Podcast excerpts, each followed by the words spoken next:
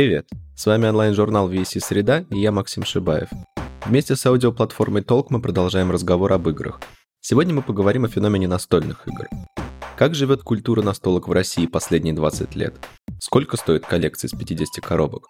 Кто создает эти игры и что нужно, чтобы стать автором? Эта история начинается в мире под названием Архипелаг. По необъятному мировому океану разбросаны многочисленные участки суши, на которых помимо людей живут народы эльфов, дварфов, гномов, полуросликов и гуманоидные потомки драконов и множество других удивительных рас. Этот мир полон магии. Дикая природа полна волшебными существами вроде единорогов и драконов, а в городах и деревнях можно встретить волшебников и чародеев, равно как и жрецов могущественных богов, обитающих где-то за пределами известного мира. История этого мира помнит долгие эпохи кровопролитных войн, равно как и времена мира и благополучия, которые, как известно, постоянно сменяют друг друга в вечном круговороте непримиримых начал – любви и ненависти, света и тьмы, жизни и смерти – эти слова звучат в партии Dungeons and Dragons, или как ее еще называют, D&D. Ее полную запись можно найти на YouTube-канале «Грядут приключения» в видео «Незнакомцы D&D. Эпизод 1». Dungeons and Dragons — это ролевая настольная игра. Именно ее чаще всего вспоминают в поп-культуре, когда говорят о настолках. Например, D&D мы встречаем в сериале Stranger Things. На Западе она популярна уже десятилетия, но в России проникла в массовое сознание относительно недавно, впрочем, как и вся культура настольных игр. Александр Пешков был одним из ее проводников. В 2007 году он открыл первый, тогда еще интернет-магазин «Игровед». Настольные игры в России, конечно, были, как и в других странах, начиная с таких классических вещей, типа там шахмат и шашек, которые тоже настольные игры, домино и так далее, карточных игр. И ходилки так называемые, то, что в детстве у нас у всех было, это Snake and Ladders в оригинале когда-то, да, то есть давнишняя довольно концепция принципе, игры по типу монополии, менеджер, там, да, все тоже застали и так далее. Но то, что мы больше сейчас вот породило современную культуру, этого не было действительно до некоторого момента. То есть э, что там ни Dungeons and Dragons в широком поле, так сказать, сознании людей не было, ни каких-нибудь там колонизаторов от Каркасона, которые появились у нас позже, все равно существенные и были основой, да, там, э, такого игрового подъема в Германии все время, да, настольных игр современных. То есть некоторое отставание здесь есть. Э, действительно, культура современных настольных игр развиваться у нас начала позже, чем э, в той же Европе, да, Сейчас мы стремительно догоняем, и, в общем, у нас очень сильно все развито стало. Знакомство с настолками у нашего второго гостя Саши случилось в раннем возрасте. Сейчас он работает бэкэнд-программистом и занимается геймдевом, а детское увлечение настолками переросло в полноценное хобби. Первое знакомство было, когда мне а, родители подарили монополию, потом Клюэда и потом Scrabble, буквально такой самый попсовый набор, который может быть. И мне так сильно нравилось играть в монополию, это ужас просто. На данный момент я ее ненавижу, кстати. Настолки в России известны давно, хотя их промышленное производство существует лишь последние 200 лет. Несмотря на это, культура настольных игр у нас все еще не так популярна, как на Западе. Anатолий Казаков, руководитель направления геймдизайн в НИУФШЕ, рассказал, чем современный российский рынок отличается от мирового. Если э, средняя немецкая семья там, имеет, не помню, по исследованиям, дюжину настольных коробок и, так сказать, искушена, то удивить ее монополией получится вряд ли. А в России монополия до сих пор один из самых продаваемых хитов. Ну, рынок у нас пока еще до сих пор не вполне зрелый. Это значит, что в первую очередь играются довольно простые игры, пати-геймы, какие-то развлекательные штуки, которые легко собрать с компанией неподготовленных для настольных игр друзей. Рынок сильно меняется. С последние 10 лет на нем появилось достаточно много славных, прикольных э, проектов.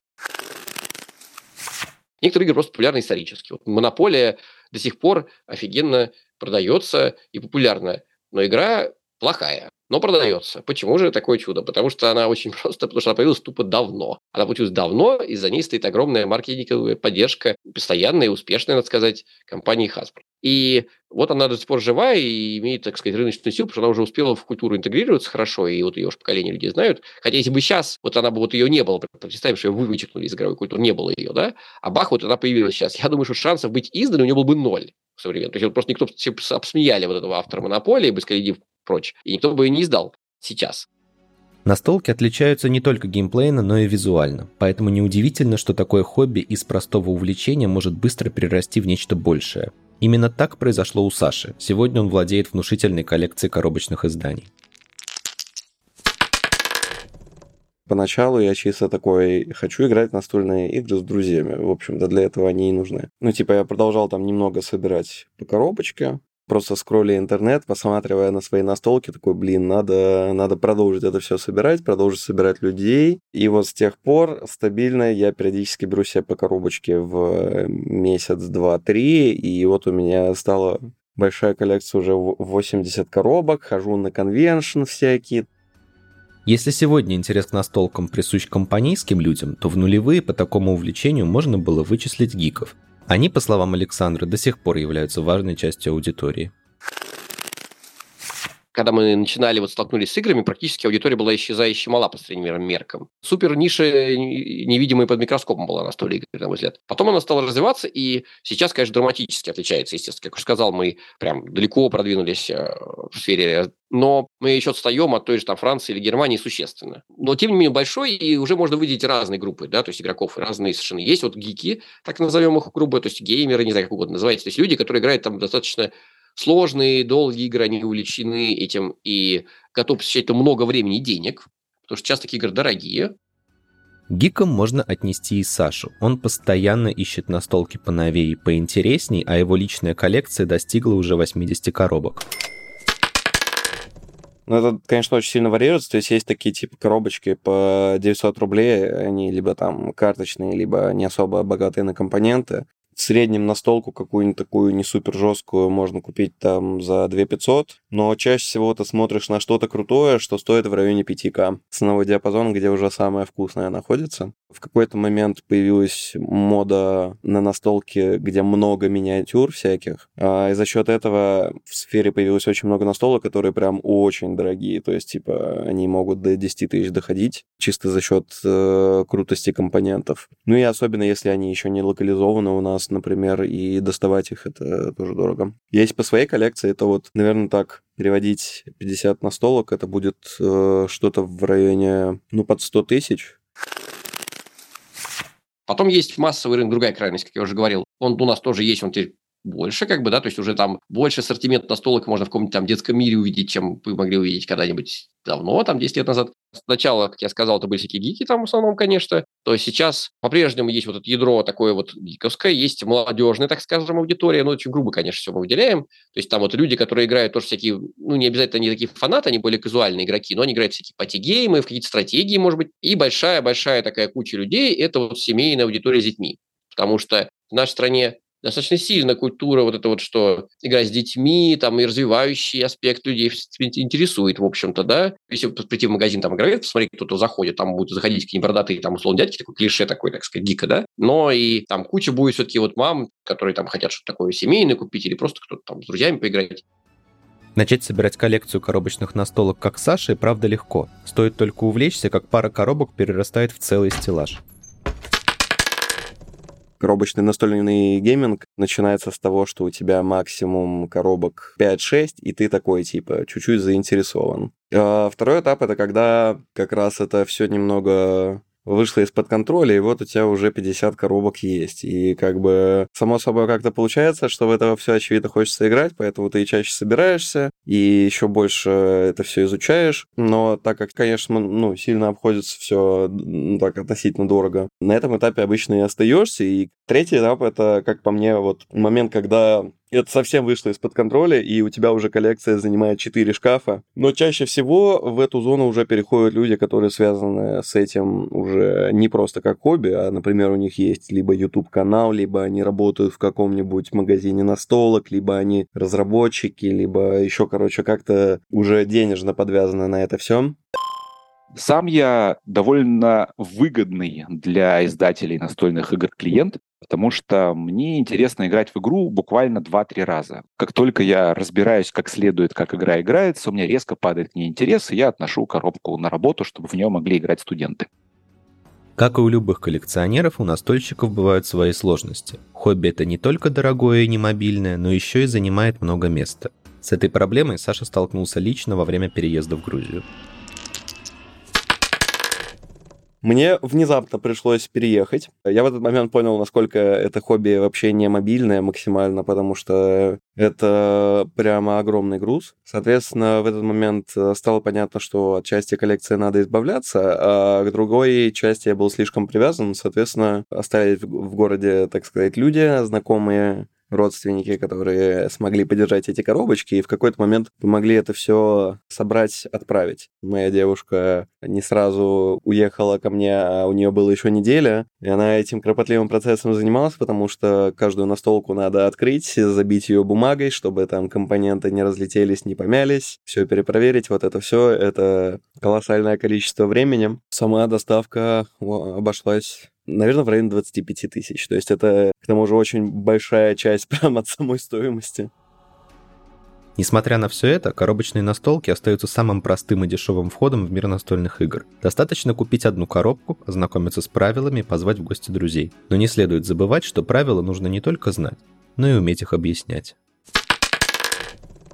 В настольной среде есть такой аспект, как рассказывать правила игры, потому что если рассказать правила игры, в нее не поиграешь. Ты всегда рассказываешь правила, и никогда не, не сработает ситуация, где ты просишь людей заранее почитать правила, никто этого делать не будет. Опять-таки, среди людей, которые этим увлекаются, есть в, на форумах определенные треды, гайды по конкретным настолкам, как я объясняю правила игры вот этой настолки. На очень много прям именно популярных настолок такое можно найти, где просто чувак рассказывает, типа, как он придумал, как он объясняет правила вот этой игры. Потому что рассказывать быстро, понятно, без дополнительных вопросов, чтобы было вовлеченно, интересно, и чтобы люди не сбились, это тоже определенное, определенный такой навык, определенное искусство даже, я бы сказал, к которому требуются отдельные гайды. То есть сначала ты читаешь гайд, как играть в настольную игру, а потом ты читаешь гайд, как рассказать, как играть в эту настольную игру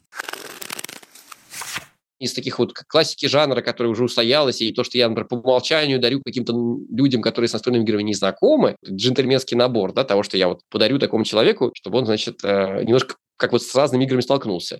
Из эм, игр на скорость таких реакцию, которые подходят детям, взрослым, вообще всем на свете, потому что они простые, там, как два, как два байта там правила, и при этом можно играть весело и мгновенно практически уехать. Это барабашка, вот эта игра 6+, но она прекрасно заходит во взрослой компании, даже там, не знаю, люди под шофе в нее играют, и, и, и бабушки с дедушками, и с детьми, кто угодно может играть. Там еще прикольные компоненты, и она поэтому сразу людей привлекает, а правила объясняются за минуту примерно.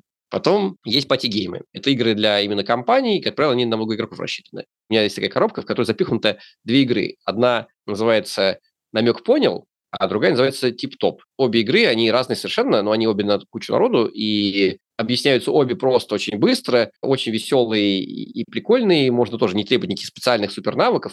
Из таких стратегических, там, ну, тут уже тоже такой большой домен, там, из простых так, доступных игр мне очень нравится Лоскутное королевство, например. То есть, ну, вот Каркасон тоже все знают, это такого уж класса, наверное, игра, но она более современная, и, ну, мне вот она больше нравится. Не знаю, так исторически сложилось, что она тоже очень просто объясняется, очень компактная, но при этом очень реиграбельная. То есть вот вы быстро можете сыграть ее там за 20 минут, и, и хочется сыграть еще. Это очень хороший признак, кстати, хорошей игры, когда вам хочется сыграть еще. И э, мне нравится еще очень «Семь чудес». Есть «Семь чудес дуэль» и «Семь чудес» обычная, которая на много народу. Вот это тоже редкий случай, когда стратегическая игра, но она при этом быстрая и может много народу играть. Помимо коробочных настолок существуют настольные ролевые игры или ролевки. В них упор делается на словесность и фантазию. К ним относятся как всем известная российская игра «Мафия», так и уже упомянутая культовая Dungeons and Dragons. Кстати, о ней. Довольно быстро ролевая система из D&D перешла в видеоигры, в жанр RPG. Именно к нему относятся такие серии, как Baldur's Gate, The Elder Scrolls и даже покемоны. Короче, настольные ролевые игры — это такой да, отдельный, колоссальный, огромный жанр настольных игр. Работает он таким образом, что есть э, гейммастер, это ведущий, который э, продумывает сценарий. Либо он берет заранее подготовленный сценарий, изучает его. Собираются люди, чаще всего заранее подготавливают себе персонажей, листы персонажей, то есть каждый человек, ну, кроме ведущего, придумывает себе конкретно персонажа, как его зовут, как он выглядит, какой он расы, а, что он умеет, какая у него там начальная предыстория, мотивации, что он хочет сделать, что у него произошло там недавно. Как все эти персонажи познакомились между друг другом, вот все, кто играют, что, что произошло в их жизни не так, что они все встретились, такие все интересные, и сейчас пойдут в какое-то большое приключение. Ну, после чего ведущий полномерно рассказывает им, что происходит, э, спрашивает их, что они будут делать. Вы просто в основном словами играете и придумываете какие-то свои ситуации, миры, что происходит. Больше всех придумывает ведущий обычно гейммастер. На игроках тоже есть большой аспект того, что вот им тоже надо хорошо импровизировать, хорошо придумывать, чтобы ситуации получались интересные.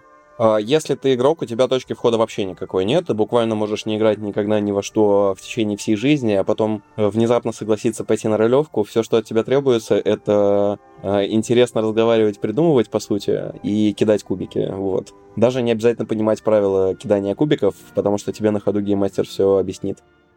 Как и любая индустрия, настолки постоянно развиваются, и, как уже упоминалось ранее, в них существуют свои локальные различия. Действительно, исторически вот эта родина современных настольных игр в каком-то смысле считается Германия, те же самые колонизаторы там и так далее вот появились там, и там это очень сильно настолько развивался. Есть такое понятие, что вот немецкие стратегические игры, скажем так, они были такими семейно ориентированными, и стратегические игры часто подразумевали малый уровень конфронтации прямой между игроками. Да, то есть это тоже такое, одна из характеристик выделялась, когда их сравнивали с так называемым там Ameritrash, там, американской школы игр тоже было такое как бы понятие, оно очень размытное и смутное, честно говоря. Там предполагалось больше там доли рандома, больше там, не знаю, агрессии, какого-то прямого противостояния. Если вы чувствуете, что настольных немецких игр вам уже не хватает, хочется чего-то более сложного, более навороченного, то это время посмотреть на игры, изготовленные в первую очередь для американского рынка. Многие из них называются Ameritrash, потому что там приходится часто бросать э, кубики или тянуть карты из колоды, которые создают большой элемент случайности. Но, как правило, эти игры намного сложнее, как, как ужас Аркхема, например. И если вдруг вы увлечетесь этим дальше, я гарантирую, что лет через пять вы задумаетесь, не начать ли играть в какой-нибудь wargaming, типа Warhammer а 40 тысяч или еще чего-то в этом роде, когда вам придется на столе, который, возможно, вы специально купите, звать друзей и все выходные проводить, двигая фигурки и обсчитывая то, как они сражаются друг с другом. От простого переходим к сложному, а именно к варгеймам. Это отдельное направление в настольных играх. Оно включает в себя как шахматы или восточноазиатскую игру Го, так и игры во вселенной Warhammer и Warcraft. Имея в распоряжении доску и фигуры, которые в современных варгеймах называют миниатюрами, игроки имитируют масштабные сражения. Варгейминг — это очень конкретный жанр. Заключается он в том, что ты собираешь себе отряды, каком-нибудь э, конкретном классе. Но я сейчас, типа, это все говорю, опираясь на Warhammer. Так-то есть разные варгейминги, не только Warhammer, просто он самый известный, самый популярный, и вот это вот все. Во-первых, это очень дорогое хобби, как по мне, потому что, чтобы полноценно играть, тебе нужны, конечно, самые прикольные, крутые э, отрядики, их нужно много. Вообще не значит, на самом деле, у тебя дорогая, богатая коллекция, ты всех выигрываешь, просто тебе нужна, в принципе, коллекция, чтобы поиграть нормально. там выиграешь, не выиграешь, это, конечно, зависит уже от, от скилла максимально сильно, потому что там очень много тактики. Как выглядит партия Warhammer, это то, что в какой-то части начинают твои войска, ты их расставил, и у противника есть войска, это большая кар- карта с каким-то террейном, то есть там холмики, предметы, полноценное боевое поле сражения сражений. И вот вы ходите по этому полю сражений пошагово, твои фигурки, они ходят на определенное количество сантиметров, вот, и ты обычно линейкой замеряешь, на, насколько ты можешь пойти, и ты очень точно обычно подбираешь себе места, которые занять. Wargaming очень, конечно, тактично интересен. Такая полноценная стратежка, вот, особенно это нравится людям, которые вот, на компьютере э, любят играть во всякие стратегии, которые больше не как цивилизация, а больше как именно, ну, тот же Warhammer, какой-нибудь Warcraft, где именно ты управляешь отрядами. Есть в этом хобби два основных момента. Первый момент — это играть в это, второй момент — это собирать, красить фигурки. Очень большой пласт в этом во всем, потому что фигурки, которые ты покупаешь, они — это просто серые фигурки. Тебе никто не запрещает играть серыми фигурками, никто не будет против, но все, кто берут себе фигурки, понимают, что в какой-то момент надо бы их покрасить, потому что, ну, будет красивше, поприятнее такими играть. Соответственно, люди чаще всего либо сами в это во все вливаются, именно в покрас своих фигурок, но всегда можно свои фигурки отправить э, какому-нибудь профессионалу в этом деле, за денежку вам все прекрасно раскрасит. И это будет очень-очень-очень красиво и замечательно. Не надо будет ничему этому самому учиться. Как варгеймы, так и коробочные настолки — это игры, в которых большую роль играет эстетика. Важная часть культуры настольных игр — визуальная и тактильная составляющая уровень визуального вот представления игр кардинально вырос за прошедшие годы, и просто, ну, они чисто как объект искусства многие представляют. В некоторых играх там картины э, используют в том же Dixit, а реальных художников. И более того, игры это не только картинки, это же не видеоигры только, да, то есть это материалы. И там очень сильно тактильная составляющая имеет значение. Материалы, то есть, опять же, если раньше у нас были кубики, фишки, карточки там и жетончики, да, то сейчас чего только нет настольных игр.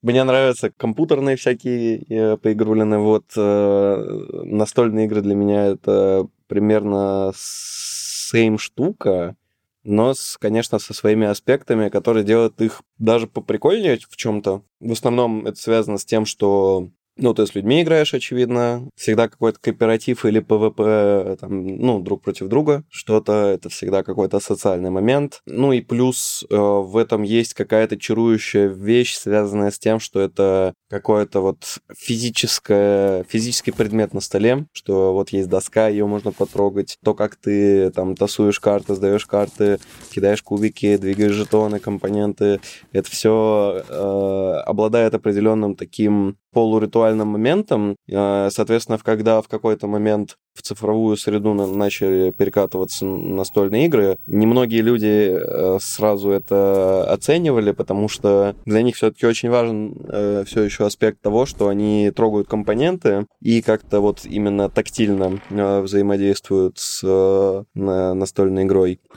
Возможность потрогать и физически ощутить игру – то, что отличает настолки от цифровых аналогов, которые, кстати, тоже не стоят на месте. За последние годы появилось не только большое количество видеоигр типа Гвинта или Hearthstone, но и приложений в дополненной виртуальной реальностях.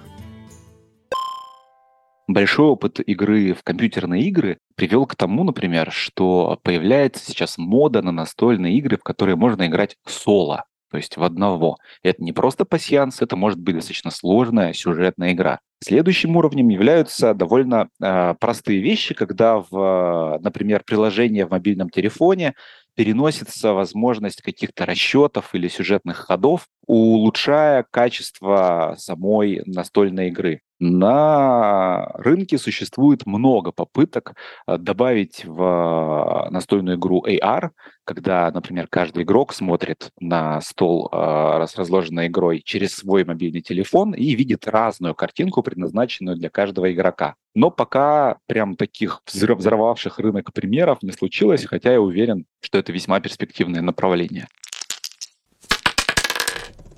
И вот э, еще чем хорошо приложение, это то, что разработчики могут добавлять туда всякий ambient, какие-то саунды. Если брать какую-нибудь игру, например, «Забытые моря», там вот приложение нужно опять-таки для сюжетки, чтобы читать текст и, соответственно, приложение примерно знает, где ты находишься сейчас там по сюжету, там ты в порту, или там на тебя напал кракен, например, или там абордаж, или вот что-то такое, или там спокойный солнечный остров, и нам, соответственно, включается ambient всегда э, параллельно к тому, что происходит. Там звуки порта, опять-таки, звуки острова, как кто-нибудь по песочку ходит, там голоса людей, бряканье монет, шторм, вот это все. Вот, получается довольно аутентично, прикольно, конечно. Отдельный тренд – перенос физических настольных игр в виртуальное пространство. Сегодня в большинство настолок можно играть дистанционно с компьютера или планшета. При этом можно играть с друзьями по сети, а можно тренироваться с искусственным интеллектом. Сейчас подавляющее большинство старых настольных игр можно поиграть на компьютере. Есть э, специальные сервисы, например, Tabletopia, где можно найти подавляющее большинство сложных э, настольных игр, чтобы поиграть там с друзьями онлайн. В том числе эти такие платформы содержат инструментарий, чтобы там создавать и тестировать свои игры, находя, опять же, себе друзей и тестировщиков онлайн. Ну и, наконец, третий вариант — это настольные игры в э, цифре, которые, в принципе, невозможно было бы реализовать на обычном столе с помощью карточек, бумаг и кубиков, потому что там используются какие-то более сложные механики, но по всем принципам это по-прежнему настольная игра. Ну и классикой такого примера тоже это звездная игра Hearthstone, которая является образцом цифровой настолки. Рано или поздно в среде настольщиков у многих появляется желание создать собственную игру. Этому сегодня обучают как на курсах, так и в университетах. Например, Анатолий Казаков начинает обучение геймдизайну видеоигр с создания настолок. При этом ключевыми критериями хорошего автора остаются насмотренность и большой опыт игры в разные настолки. Александр Пешков регулярно сталкивается с новыми авторами и подтверждает эту мысль. Э, автор настольных игр – это люди обычные, и хоть сейчас и есть вот направление по обучению геймдизайну, честно говоря, я не слышал про каких-то авторов настольных игр, которые сходили на курсы по геймдизайну и стали реально успешными авторами настольных игр. Вот, ну, они, может, есть. Вот просто как бы не сталкивался лично, да, то есть, может, они не показывали свой диплом там, да, или я просто не в курсе биографии. Это не значит, что это плохо и что там не надо учить. Конечно, это хорошо и полезно, да, но м- я не думаю, что это является определяющим фактором, так сказать. Обычно это люди, которые увлекаются сами настольными играми, то есть они много играли, как я уже сказал. Обычно хороший писатель получается тех, кто много читал, а не наоборот. Приходят авторы, которые мало играли, они приносят очередной клон монополии до сих пор. 99% это хобби. Большая часть авторов настольных игр в мире – люди, имеющие другую работу, другие задачи в своей жизни. То есть они это делают не как основной источник дохода. Тем не менее, все эти люди, как правило, никаких специальных курсов геймдизайна не окончили, имеют совершенно разные, я знаком с всякими разными авторами, совершенно разный жизненный бэкграунд. Собственно, у меня была в какой-то момент а, идея для настольной игры, но, очевидно, сделать настольную игру — это невероятно сложный труд, потому что, во-первых, это должно быть сбалансировано, во-вторых, это должно быть интересно, и, в-третьих, это должно вообще иметь хоть какой-то смысл. Чаще всего вы сделали какой-то начальный прототип. Э, в некоторых магазинах можно найти прототипные всякие там пустые карточки, пустые дайсы, пустые тайлы, чтобы ты сам на них мог рисовать, чтобы тебе не надо было это все делать. Ты там из бумаги, из каких-то э, подручных материалов делаешь свой какой-то прототип. И чаще всего ты поиграл в первый раз в этот прототип с друзьями, и это была полная катастрофа, потому что, очевидно, с первого раза ничего не получается. И тут уже ты начинаешь медленно-медленно э, разбирать вот это все, и тут уже начинается полноценный геймдизайн, как бы вот, да, потому что это такая же игра, как там компьютерная игра, это своя экономика, это свои системы механики. Это все надо очень долго, очень долго корректировать, пытаться понять, что работает, что не работает. И даже если ты все сбалансируешь и все будет ровно, не обязательно это будет означать, что игра веселая и интересная, потому что аспект веселости и интересности это вообще отдельная тема. Можно написать очень красивые картинки, очень красивую игру, сделать какие-то необычные компоненты. Люди ее даже купят, потому что она огонь как выглядит. А потом они, значит, поиграют в нее и вот положат ее на полку или будут фыркать. Чаще всего на этом она умрет с большой вероятностью, потому что есть какие-то внешних факторов, тянущих ее нету, потому что, как бы, ну, вот, уже дальше сарафанный ради не заработает в пользу этой игры. Тестирование в разработке начинается в голове. Правда, чем быстрее вы перейдете к тестам на бумаге, тем лучше. И на этом этапе совершенно не важно делать множество рисунков или 90 разновидностей карточек. Нужно сделать по несколько э, буквально основных типов и начать проверять. Опять же, пока что умозрительно, играя саму с собой, просто смотреть, сходятся или не сходятся концы. Как только более-менее начинает сходиться, стоит найти какого-нибудь приятеля, который тоже любит играть настольные игры, и с ним уже вместе начинать э, играть. Когда игра потестирована на студентах друг на друге, они собирают собирают достаточно уверенные прототипы, и многие из них, например, отправляются на специализированные мероприятия, потому что в России есть довольно серьезный так называемый Граникон. Это место, где собираются разработчики и издатели игр. Очень полезно заглядывать на их встречи, смотреть, как они делают игры, обсуждать, приносить свои, тестировать там. И в конце концов раз в год приезжать на фестиваль, где уже с профессиональными игроками, с профессиональными издателями, с другими разработчиками, которые хорошо понимают, как что устроено, проверять уже окончательные финальные версии, из э, там, сотни с чем-то игр, которые привозят на те же грани, издателям попадает меньшая часть, потому что издатель нынче капризен, и разработчиков довольно много. Тем не менее, студенты, конечно, едут туда с надеждой пересечься с издателем, и у нас есть прецеденты, когда студенческая игра нашла свою компанию издателя, причем иностранного, будет издаваться сначала в Германии, а потом в других европейских странах. Получается, что автором настольной игры может стать любой человек. Как и везде, в этом деле нужно запастись терпением и быть готовым, что не все получается с первого раза. Кто знает, возможно, именно вам удастся повторить успех эволюции или сделать свой ужас Аркхема. При желании можно даже получить специальное образование, ну или как минимум найти друзей, готовых часами разыгрывать сценарии для ролевки, красить миниатюры или играть онлайн. Тут уж что кому приходится по душе. Это был подкаст VC Среда, созданный совместно с аудиоплатформой Толк. Подписывайтесь на нас на всех платформах и не забывайте, что тексты, подкасты и художественные работы доступны на сайте ограниченный период времени и обновляются по средам. До новых встреч!